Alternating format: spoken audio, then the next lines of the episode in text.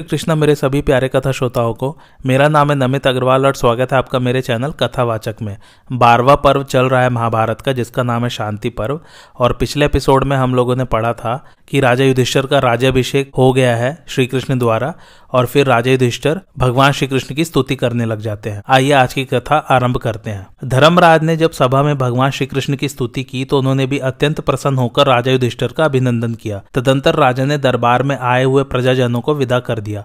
वे सब लोग उनके आगे से अपने अपने घर चले गए। इसके बाद युधिष्ठर ने भीमसेन, अर्जुन, नकुल तथा सहदेव को सांत्वना देते हुए कहा, प्रिय बंधुओं, गत महासमर में शत्रुओं ने नाना प्रकार के अस्त्र शस्त्रों का प्रहार करके तुम्हारे शरीर को बहुत घायल कर दिया है।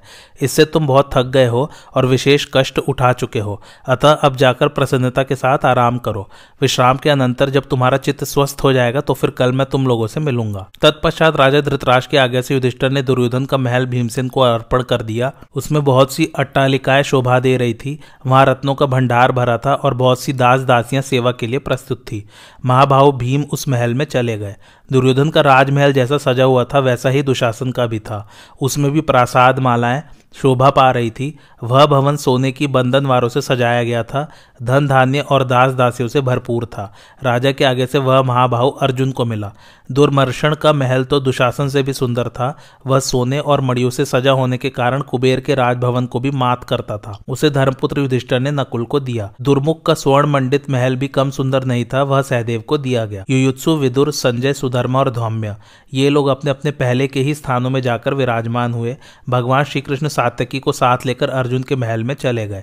इस प्रकार सब राजाओं ने अपने अपने स्थान पर खान पान करके बड़ी प्रसन्नता के साथ रात व्यतीत की। धर्मराज संपूर्ण नगर की प्रजा को संतुष्ट करके भगवान श्री कृष्ण के पास गए और हाथ जोड़कर खड़े हो गए। उन्होंने देखा भगवान रत्नों तथा सुवर्ण से भूषित एक बड़े पलंग पर बैठे हुए हैं। उनकी श्याम सुंदर छवि नील मेघ के समान सुशोभित हो रही है। शरीर से तेज बरस रहा है और उनके अंग अंग में दिव्य आभूषण शोभा पा रहे हैं। उनका पीताम्बरी धारी, श्याम विग्रह, स्वर्ण जटित नीलम के समान जान पड़ता है। वक्षस्थल पर कौस्तुभ मणि चमक रही है। इस मनोहर झांकी की तीनों लोकों में कहीं भी उपमा नहीं है। दर्शन के पश्चात भगवान के निकट पहुंचकर राजे मुस्कुराते हुए बोले, भगवान, आप ही की कृपा से हमने राज्य पाया है। आप ही की दया से हम विजयी हुए और धर्म से भ्रष्ट नहीं होने पाए। इस प्रकार राजा ने कई बातें कही, पर भगवान ने उनका कुछ भी उत्तर नहीं दिया। उस समय वे ध्यान मग्न हो रहे थे। उनको इस स्थिति में देखकर युधिष्ठर ने कहा, भगवान यह क्या आप किसी का ध्यान कर रहे हैं? यह तो बड़े आश्चर्य की बात है। माधव, आपके रोंगटे खड़े हो गए हैं। शरीर जरा भी हिलता नहीं। बुद्धि तथा मन भी स्थिर है। आपका यह विग्रह काट दीवार और पत्थर की तरह निचेष्ट हो रहा है। हिलडुल नहीं रहा है। जहाँ हवा नहीं है, उस स्थान में जैसे दीपक की लौ कांपती नहीं। एकातर जलती रहती है, उसी तरह आप भी स्थिर है। मानो पाषाण की मूर्ति हो। यदि मैं सुनने का अधिकारी हूँ और यह मुझसे छिपाने की बात न हो तो आप मेरे संदेह को दूर कीजिए। मैं आपकी शरण में आकर बारंबार याचना करता हूँ। पुरुषोत्तम, आप ही इस जगत को बनाने और बिगाड़ने वाले हैं। आप ही क्षर और अक्षर पुरुष है, आपका न आदि है, न अंत। आप सबके आदि कारण है, मैं आपका शरणागत भक्त हूँ और माथा टेक कर आपके चरणों में प्रणाम करता हूँ। आप मुझे इस ध्यान का रहस्य बता दीजिए। युधिष्ठर की प्रार्थना सुनकर मन, बुद्धि तथा इंद्रियों को अपने अपने स्थान पर स्थापित करके भगवान श्री कृष्ण मुस्कुराते हुए बोले, भैया, बाढ़ शैया पर पड़े हुए भीष्म जी इस समय मेरा ध्यान कर रहे हैं, इसलिए मेरा भी मन उनमें लग गया है। जिन्होंने तेईस दिन तक परशुराम जी के साथ युद्ध किया तो भी उनसे परास्त न हो सके। वही भीष्म जी संपूर्ण इंद्रियों की वृत्तियों को एकाग्र कर बुद्धि के द्वारा मन को भी अपने अधीन करके मेरी शरण में आ गए थे, इसलिए मेरा भी मन उनमें लग गया। भगवती गंगा ने जिन्हें विधिवत अपने गर्भ में धारण किया, जिन्होंने महर्षि वशिष्ठ जी से शिक्षा पाई, जो संपूर्ण दिव्यास्त्रों तथा अंगों सहित चारों वेदों के ज्ञाता हैं, संपूर्ण विद्याओं के आधार हैं भूत, भविष्य और वर्तमान जिनकी दृष्टि के सामने हैं, उन धर्मात्माओं में श्रेष्ठ भीष्म जी के पास इस समय में मन ही मन पहुँच गया था। नर श्रेष्ठ भीष्म जी के स्वर्गवासी हो जाने पर यह पृथ्वी अमावस्या की रात के समान श्रीहीन हो जाएगी। इसलिए आप गंगा नंदन भीष्म जी के पास चलकर उनके चरणों में प्रणाम कीजिए और आपके मन में जितने संदेह हों, उन सबको उनसे पूछिए। धर्म, अर्थ, काम और मोक्ष, इन चारों पुरुषार्थों के स्वरूप को होता, उद्गाता ब्रह्मा और अध्वर्यु से संबंध रखने वाले यज्ञादि कर्मों को तथा चारों आश्रमों और राजाओं के समस्त धर्मों को आप उनसे पूछिए। कौरव वंश का भार संभालने वाले भीष्म रूपी सूर्य जिस समय अस्त हो जाएँगे, उस समय सब प्रकार के ज्ञानों का प्रकाश नष्ट हो जाएगा। इसलिए मैं आपको वहाँ चलने के लिए कहता हूँ। भगवान श्री कृष्ण की यथार्थ बातें सुनकर युधिष्ठर का गला भर आया। वे नेत्रों से आँसू बहाते हुए कहने लगे, माधव, आप भीष्म जी का जैसा प्रभाव बतला रहे हैं, वह सब ठीक है। उसमें संदेह के लिए गुंजाइश नहीं है। मुझे भी उनका प्रभाव मालूम है। उनके महान सौभाग्य और प्रभाव के विषय में मैंने कई महात्मा ब्राह्मणों की बातें सुनी है। आप तो संपूर्ण जगत के विधाता ही हैं। आप जो कुछ कह रहे हैं, उसमें अन्यथा विचार करने की आवश्यकता नहीं है। भगवान, यदि आप मुझ पर अनुग्रह करना चाहते हो तो आपको ही आगे करके हम लोग भीष्म जी के पास चलने का विचार करते हैं। सूर्य के उत्तरायण होते ही वे देवलोक में चले जाएँगे, इसलिए अब उन्हें भी आपका दर्शन मिलना ही चाहिए। धर्मराज की बात सुनकर मधुसूदन ने पास ही बैठे हुए सात्यकी से कहा, तुम रथ तैयार कराओ। आज्ञा पाकर सात्यकी शिविर से बाहर निकले और दारुक से बोले, भगवान श्री कृष्ण का रथ जोत कर लाओ। सात्यकी के कथनानुसार दारुक ने रथ जोत कर तैयार किया। भगवान के उस रथ में सब और सोना जड़ा हुआ था, उसका भीतरी भाग नाना प्रकार की अद्भुत मणियों से सजाया गया था। सूर्य की किरणों के पड़ने से उसकी आभा अत्यंत उदीप्त हो रही थी। उसमें शैब्य और सुग्रीव आदि घोड़े जुते हुए थे। इस प्रकार रथ तैयार करके दारुक भगवान के पास गया और हाथ जोड़कर उसने उनको इस बात की इतला की। जब दक्षिणायन समाप्त हुआ और सूर्य उत्तर मार्ग पर आ गए, उस समय भीष्म जी ने ध्यान मग्न होकर मन को परमात्मा में लगाया। उनके आसपास अनेकों उत्तम ब्राह्मण विराजमान थे। वेदों के ज्ञाता व्यास, देवर्षि नारद, देवस्थान, वात्स्य, अश्मक, सुमंतु, जैमिनी, पैल, शांडिल्य, देवल, मैत्रेय, वशिष्ठ, विश्वमित्र, हारीत लोमश दत्तात्रेय, बृहस्पति शुक्र, च्यवन संत कुमार कपिल, वाल्मीकि, तुम्बुरु, कुरु, मौदगल्य, परशुराम, तृणविंदु, पिपलाद, वायु, संवर्त, पुलह, कच्छ, कश्यप, पुलत्स्य, क्रतु, दक्ष, पराशर, मरीचि, अंगिरा, काश्य, गौतम, गालव, धौम्य, विभांड, मांडव्य ध्रौम्र कृष्णानु, भौतिक, उलूक, मार्कंडेय, भास्करी और पूर्ण। ये तथा और भी बहुत से सौभाग्यशाली मुनि जो श्रद्धा, शमदम आदि गुणों से संपन्न थे, भीष्म जी को घेरे हुए थे। इन ऋषियों के बीच में भीष्म जी ग्रहों से घिरे हुए चंद्रमा के समान शोभा पा रहे थे। शरशैया पर पड़े ही पड़े हुए हाथ जोड़कर पवित्र भाव से श्री कृष्ण का ध्यान करने लगे। ध्यान करते करते अत्यंत हर्ष में भर गए, उनके कंठ का स्वर स्पष्ट सुनाई देने लगा। वे संसार के स्वामी योगेश्वर, भगवान वासुदेव की स्तुति करने लगे। भीष्म जी बोले, मैं श्री कृष्ण के आराधना की इच्छा से जिस वाणी का प्रयोग करना चाहता हूँ, वह विस्तृत हो या संक्षिप्त उसे सुनकर वे पुरुषोत्तम मुझ पर प्रसन्न हो। जो स्वतः शुद्ध हैं, जिनकी प्राप्ति का मार्ग भी सर्वथा शुद्ध है, जो सबसे विलक्षण हंस स्वरूप है और प्रजाओं का पालन करने वाले परमेष्ठी हैं, उन परमात्मा की मैं शरण लेता हूँ। यही भीष्म जी की स्तुति है जो मैंने पिछले एपिसोड में की थी। भीष्म जी ने स्तुति करने के पश्चात नमः कृष्णाय कहकर उन्हें प्रणाम किया। भगवान भी अपने योग बल से भीष्म जी की भक्ति को जानकर अव्यक्त रूप से वहाँ जा पहुँचे और उन्हें तीनों लोगों की बातों का बोध कराने वाला दिव्य ज्ञान देकर लौट गए। जब भीष्म जी का बोलना बंद हो गया तो वहाँ बैठे हुए ब्रह्मावादी महर्षियों ने आँखों में आँसू भरकर गदगद कंठ से श्री कृष्ण की स्तुति की। फिर वे धीरे धीरे भीष्म जी की प्रशंसा करने लगे। इधर पुरुषोत्तम श्री कृष्ण भीष्म जी का भक्तिभाव देखकर सहसा उठे और तुरंत रथ पर जा बैठे। श्री कृष्ण और सात्यकी एक रथ पर चले। दूसरे रथ पर महात्मा युधिष्ठर और अर्जुन जा रहे थे। तीसरे पर भीम, नकुल तथा सहदेव ये तीनों भाई सवार थे। कृपाचार्य युयुत्सु और संजय भी अपने अपने रथ पर बैठकर भीष्म जी के पास चले। उस समय बहुत से ब्राह्मण मार्ग में पुरुषोत्तम भगवान श्री कृष्ण की स्तुति कर रहे थे और भगवान प्रसन्नता पूर्वक उसे सुनते जा रहे थे। कुछ लोग हाथ जोड़कर भगवान के चरणों में प्रणाम करते थे और वे उन्हें आनंदित करते हुए चले जा रहे थे। बातें करते हुए श्री कृष्ण और युधिष्ठर जहाँ भीष्म जी बाढ़ शैया पर सोए हुए थे, उस स्थान पर जा पहुँचे। वह पावन प्रदेश ओगवती नदी के तट पर था। दूर से ही भीष्म जी को देखकर श्री कृष्ण राजा युधिष्ठर अन्य चारों पांडव और कृपाचार्य आदि सब लोग अपने अपने रथ से उतर पड़े और जहाँ ऋषियों की मंडली बैठी थी, वहाँ आए। उन सब लोगों ने पहले व्यास आदि महर्षियों को प्रणाम किया, फिर वे भीष्म जी की सेवा में उपस्थित हुए और उन्हें चारों ओर से घेर कर बैठ गए।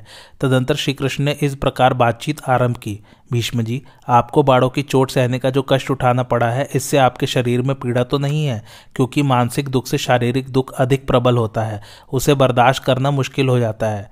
शरीर में एक छोटा सा भी कांटा चुभ जाए तो वह बड़ा कष्ट देता है, फिर जो बाड़ों के समूह पर ही सो रहा है, उस आपके शरीर की पीड़ा के विषय में तो कहना ही क्या है। तो भी आपके संबंध में ऐसी बात नहीं कहनी चाहिए, क्योंकि आप जानते हैं, प्राणियों के जन्म और मरण होते ही रहते हैं, अतः इस कष्ट को दैव का विधान समझकर आप घबराते न होंगे। मैंने तीनों लोकों में सत्यवादी, धर्मपरायण, शूरवीर तथा महापराक्रमी शांतनु, नंदन, भीष्म के सिवा दूसरे किसी को ऐसा नहीं सुना है जो बाड़ों की शैया पर सोकर अपने तपोबल से शरीर के लिए स्वभाव सिद्ध मृत्यु को रोक देने में सफल हो सका हो। मैंने आपके समान दूसरे किसी महारथी को नहीं देखा है।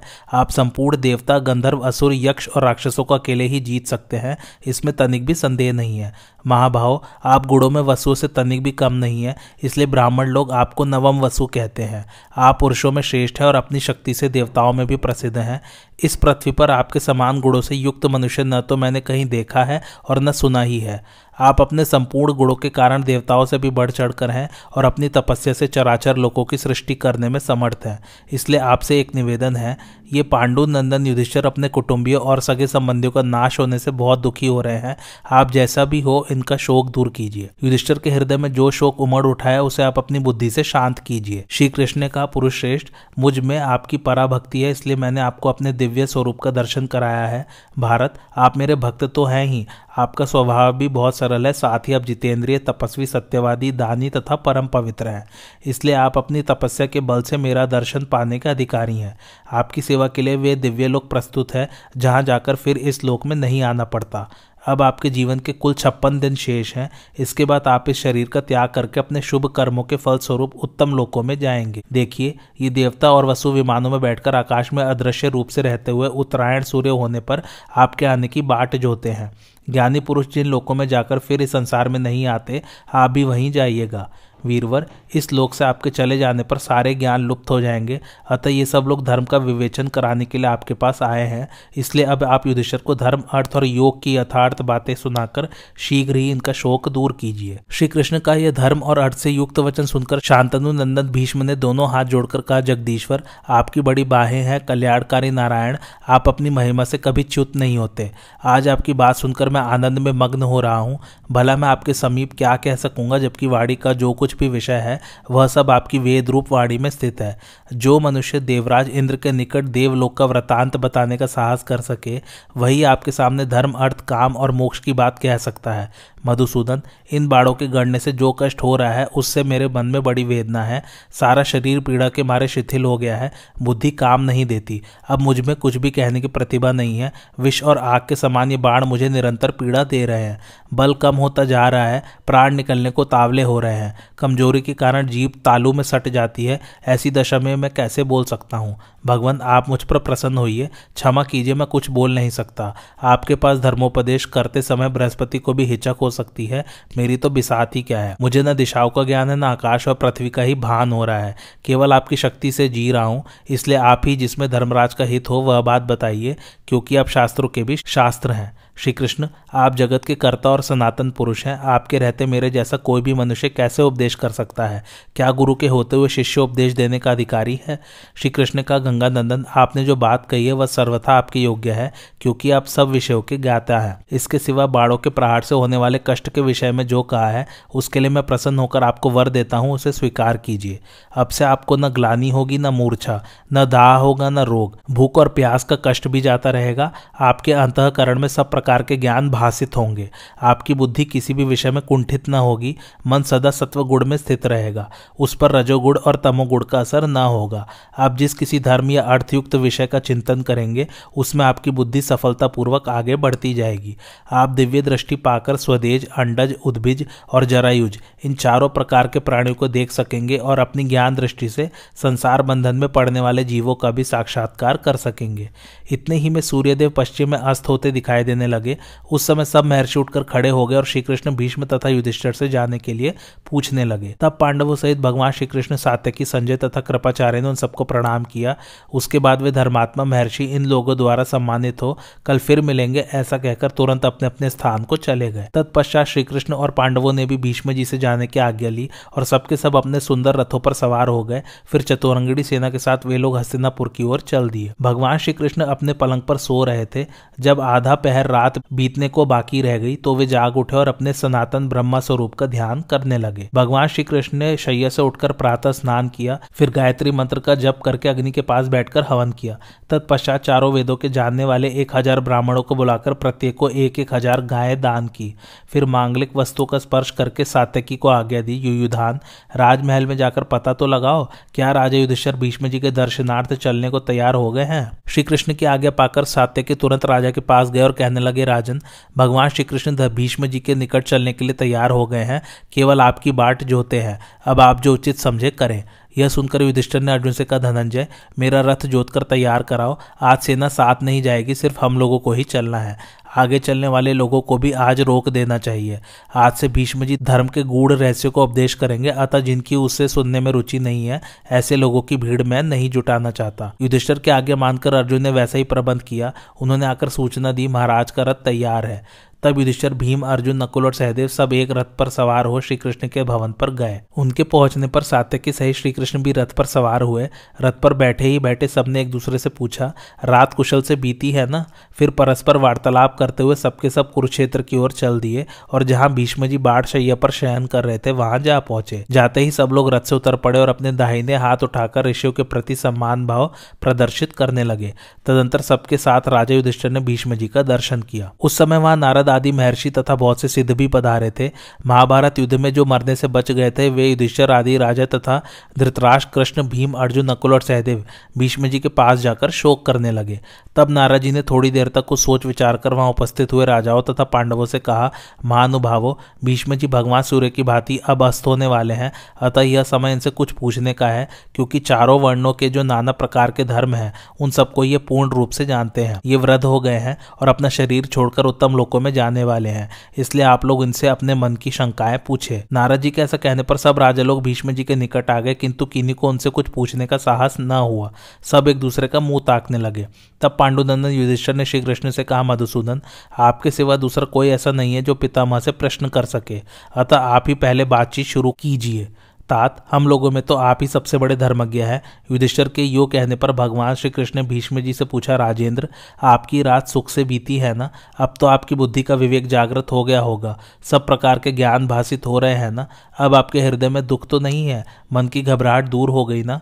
भीष्म जी ने कहा, वासुदेव, मेरे शरीर की जलन, मन का मोह, थकावट, विकलता, शोक और रोग, ये सब आपकी कृपा से तत्काल दूर हो गए थे। अब मैं हाथ पर रखे हुए फल की भांति, भूत, भविष्य और वर्तमान, तीनों काल की बातें स्पष्ट देख रहा हूँ। वेदों में जो धर्म बताए गए हैं तथा वेदांत द्वारा जिनको जाना गया है, उन सब धर्मों को मैं आपके वरदान के प्रभाव से जानता हूँ। जनार्दन, शिष्ट पुरुषों ने जिस धर्म का उपदेश किया है, वह भी मेरे हृदय में है। मैं देश, जाति और कुल के धर्मों से भी अपरिचित नहीं हूँ। चारों आश्रमों के धर्मों में जो तत्व है वह भी मेरे मन में स्फूरित हो रहा है।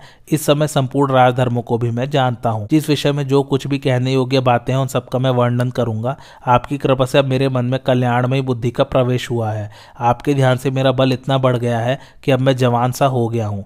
आपके प्रसाद से मुझमें अब कल्याणकारी उपदेश देने की शक्ति हो गई है तो भी मैं पूछता हूँ कि आप स्वयं ही युधिष्ठर को कल्याण का उपदेश क्यों नहीं देते? श्री कृष्ण का भीष्म जी, यश और श्रेय की जड़, मैं ही हूँ। संसार में जो भी सत असत पदार्थ है, वे सब मुझसे ही उत्पन्न हुए हैं, अतः मैं तो यश से परिपूर्ण हूँ ही। अब आपके यश को बढ़ाना है, इसलिए मैंने आपको प्रचुर बुद्धि प्रदान की है। राजन, जब तक यह पृथ्वी कायम रहेगी, तब तक संपूर्ण लोकों में आपकी अक्षय कीर्ति फैली रहेगी। युधिष्ठर के पूछने पर आप जो कुछ भी उपदेश करेंगे, वह वैदिक सिद्धांत की भांति इस भूमंडल में मान्य होगा। जो आपके उपदेश को प्रमाण मानकर उसे अपने जीवन में उतारेगा, वह मृत्यु के बाद सब प्रकार के पुण्य का फल प्राप्त करेगा। संसार में आपके सुयश का अधिकाधिक विस्तार कैसे हो, यह सोचकर ही मैंने आपको दिव्य बुद्धि प्रदान की है। राजन, ये मरने से बचे हुए भूपाल आपके पास धर्म की जिज्ञासा से बैठे हैं, आप इन्हें उपदेश कीजिए। आपकी अवस्था सबसे बड़ी है, आपने शास्त्रों का अध्ययन और सदाचार का पालन किया है, साथ ही राजधर्म तथा अन्य धर्मों के भी विशेषज्ञ है। जन्म से लेकर आज तक किसी ने भी आप में कोई दोष नहीं देखा है। सब राजा इस बात को स्वीकार करते हैं कि आप संपूर्ण धर्मों के ज्ञाता है। आपने सदा देवताओं और ऋषियों की उपासना की है, इसलिए आपको अवश्य ही धर्म का उपदेश करना चाहिए। मनीषी पुरुषों ने यह धर्म बताया है कि विद्वान से जब प्रश्न किया जाए तो उसको उचित है कि सुनने की इच्छा वाले लोगों से धर्म का उपदेश करे। जो प्रश्न करने पर भी उपदेश नहीं देता, उसको बड़ा दोष लगता है। अतः जिज्ञासु भाव से पूछने पर आप इन लोगों को अवश्य ही उपदेश करें। श्री कृष्ण की बात सुन सुनकर महातेजस्वी भीष्म जी बोले, गोविंद, आपके प्रसाद से इस समय मेरा मन स्थिर और वाणी में भी बल आ गया है।